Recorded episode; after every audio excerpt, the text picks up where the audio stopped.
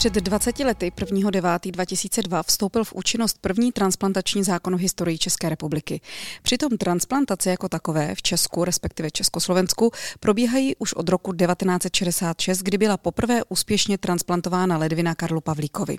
Proč zákon vznikl až po 36 letech a proč je nutné mít speciální zákon pro transplantace? Odpoví vedoucí odborného edukačního pracoviště pro dárcovství orgánů, docentka Eva Pokorná. Moje jméno je Markéta Šenkýřová a vy posloucháte IKEM podcast. Dobrý den, paní docentko. Dobrý den. Proč česká medicína potřebovala zákon zrovna v roce 2002? Česká medicína, česká transplantační medicína potřebovala zákon víceméně od svého vzniku. Jak jste sama vzpomínala, že eh, počátky transplantační medicíny v České republice se datují do 60. let. Pravdou je, že v tuhle dobu byl regulován transplantační program nejprve věstníkem z roku 1968, potom vznikla směrnice z roku 1977, ta byla novelizována v roce 1984. Tato směrnice pak bohužel vlastně platila až do roku 2002, i přesto, že byla naprosto nevyhovující, dostávala nás do svízelných klinických situací, ale zase musím říct, že odborníci o transplantační zákon velmi usilovali a opravdu velmi aktivně na jeho vzniku e, pracovali. Bohužel ta doba byla zvláštní v tom, že byla porevoluční doba, e, my jsme usilovali já jsem tenkrát nastoupila, to znamená, že jsem byla opravdu jenom součástí toho týmu. Nicméně eh, tyhle ty lopotné a opravdu svízelné situace si pamatuju velmi, velmi dobře, kdy my jsme se snažili o novelizaci medicínsky zastaralé směrnice. A odpověď z ministerstva zdravotnictví stále zněla, že bohužel zastaralou právní normu, což směrnice je vlastně úplně, úplně pod, pod, pod zákonná norma, že nelze novelizovat transpla- uh, směrnici, protože se připravuje transplantační zákon. A transplantační zákon se připravoval dlouhých deset let. S tím, jak se měnili často ministři zdravotnicí v té době, nakonec i v této době, tak uh, jsme začínali pořád znova od věcného záměru, paragrafového znění a dál jsme se nedostali. A pořád dokola. Takže to, co asi také pomohlo schválit transplantační zákon, který skutečně byl velmi uh, důležitý pro tu část medicíny, vůbec pro transplantologii, pro důvěru v transplantace uh, v celé České republice, uh, tak tomu asi připomohla mm, velmi smutná uh, pro transplantační medicínu epizoda uh, spojená s ostravskou kauzou. O co tam šlo? Uh, tenkrát v podstatě to začalo jako pře dvou chirurgů, z nichž jeden byl přednostou transplantačního centra. Mediálně se napadali a bohužel velmi jako mediálně negativně a skandalizováno eh, byl právě dárcovský program. Padaly tam taková obvinění, že se odebírají orgány od živých, že se prodávají orgány. Dokonce vznikla parlamentní vyšetřovací komise, byla z toho nakonec i politikum, nejenom tedy rozsáhlá mediální eh, kampaň. Parlamentní komise se dlouho, dlouho ustanovovala, protože neměla neustále svého předsedu. A potom tedy uh, ta poměrně dlouhá eh, doba vyšetřování této komise eh, dospěla k závěrům, že vlastně nic takového z těch závažných, opravdu skandálních obvinění se nepotvrdilo, zhledali jenom drobné administrativní chyby v dokumentaci. Tím myslím třeba, že chyběla mm, byl podpis, ale chyběla pořádná vizitka lékaře, eh, v listu o prohlídce zemřelého. Takový opravdu jako bych drobné administrativní. To. A to nejenom, že to tedy velmi, velmi uh, ohrozilo, ani neohrozilo, prostě důsledky té ostravské uh, kauzy byly takové, že opravdu došlo k významnému poklesu počtu dárců orgánů. Řada pacientů se nedočkala transplantací, také jsme byli velmi nechvalně známí v zahraničí, protože máme jeden, jeden svět a už i v této době to bylo velmi mm, medializováno i v zahraničí, ale co bych tedy asi řekla, že to snad uspíšilo to, že konečně byl ten zákon vytvořen transplantační a schválen. Pojďme ještě na začátek. Co bylo špatné na té směrnici nebo nevyhovující? Co jste potřebovali Ta směrnice změnit? byla velmi stručná. Ehm, měla sotva jednu stránku, asi pět paragrafů.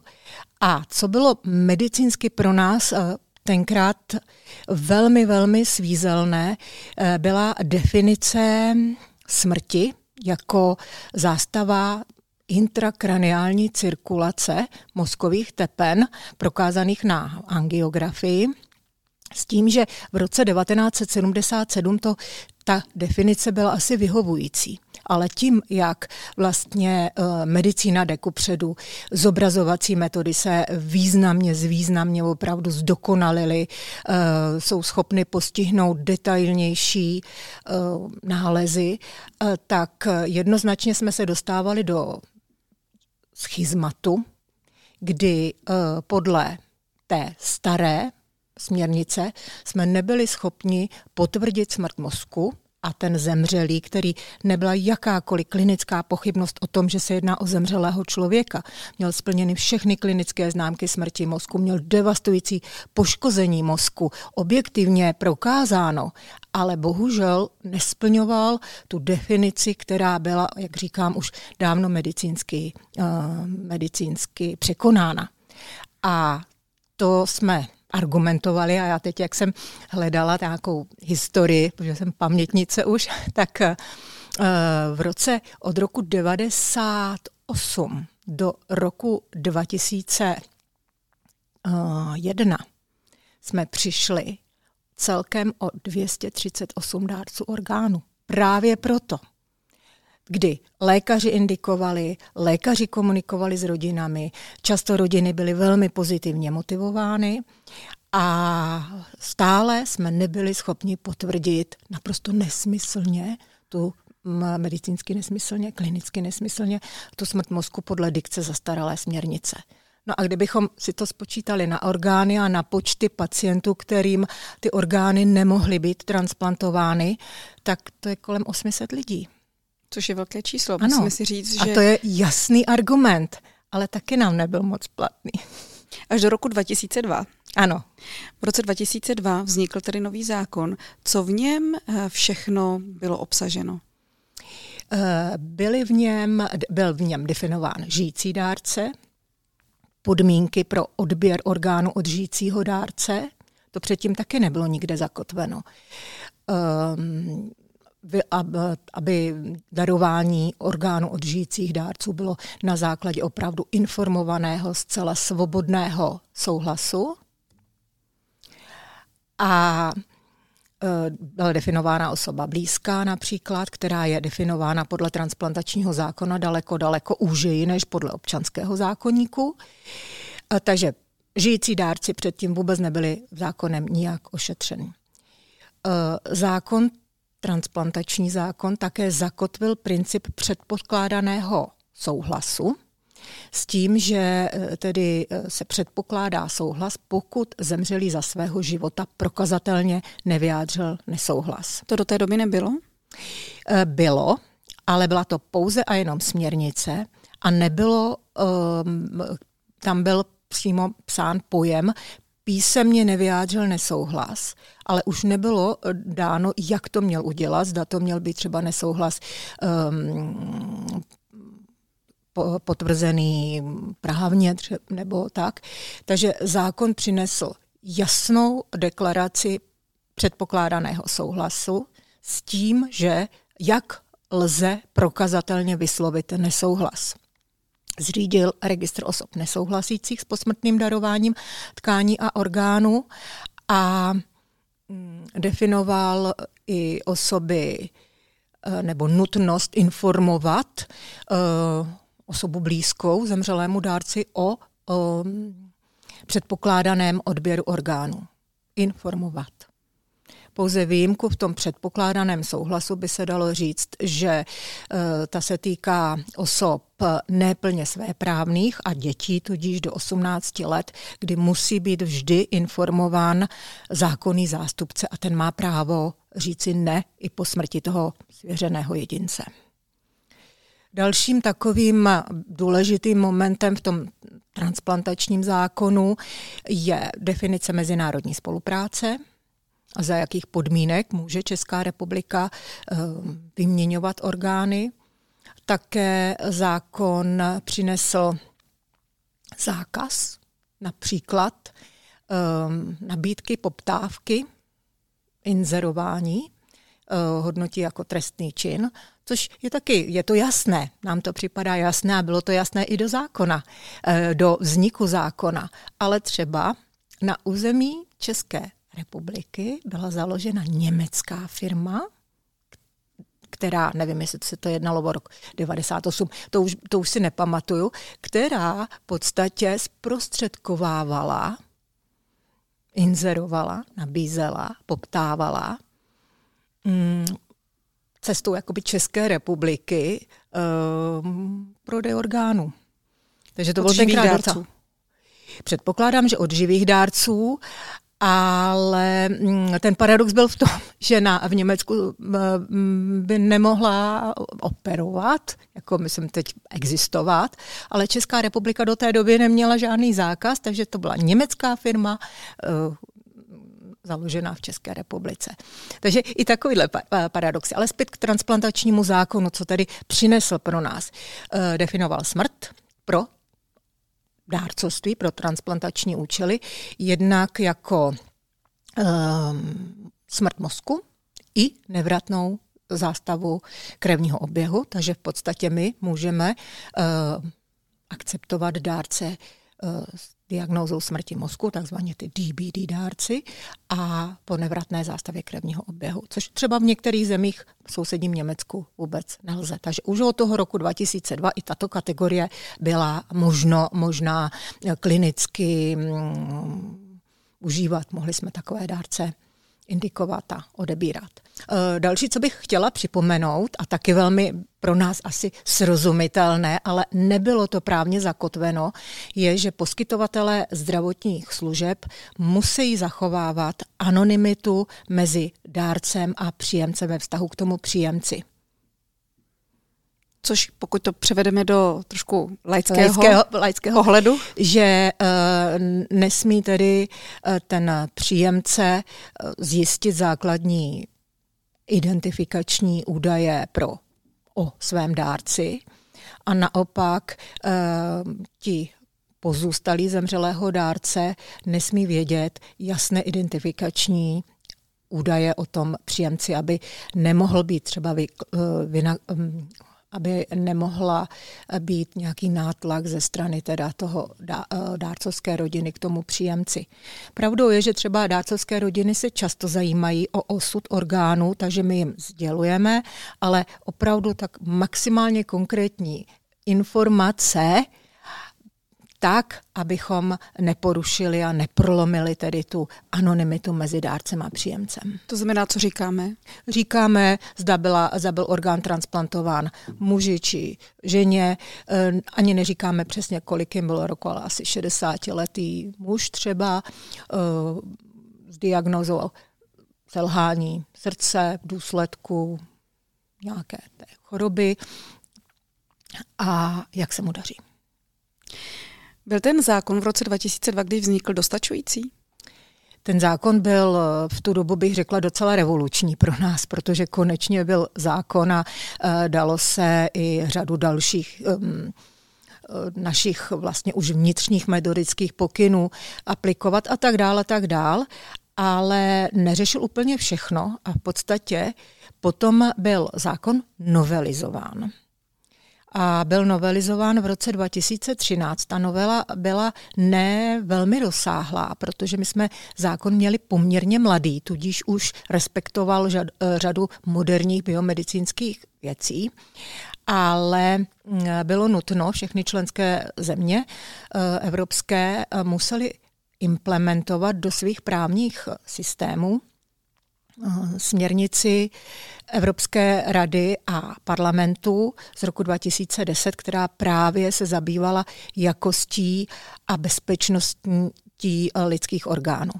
Takže to se otevřel k novele transplantační zákon a my jako odborníci jsme chtěli daleko víc, um, bych řekla, a právně ukotvit věci, které by byly pro kliniku a pro pacienty pro transplantace daleko schůdnější. To se nám nepovedlo tak úplně, ale řada řada našich požadavků zohledněná byla.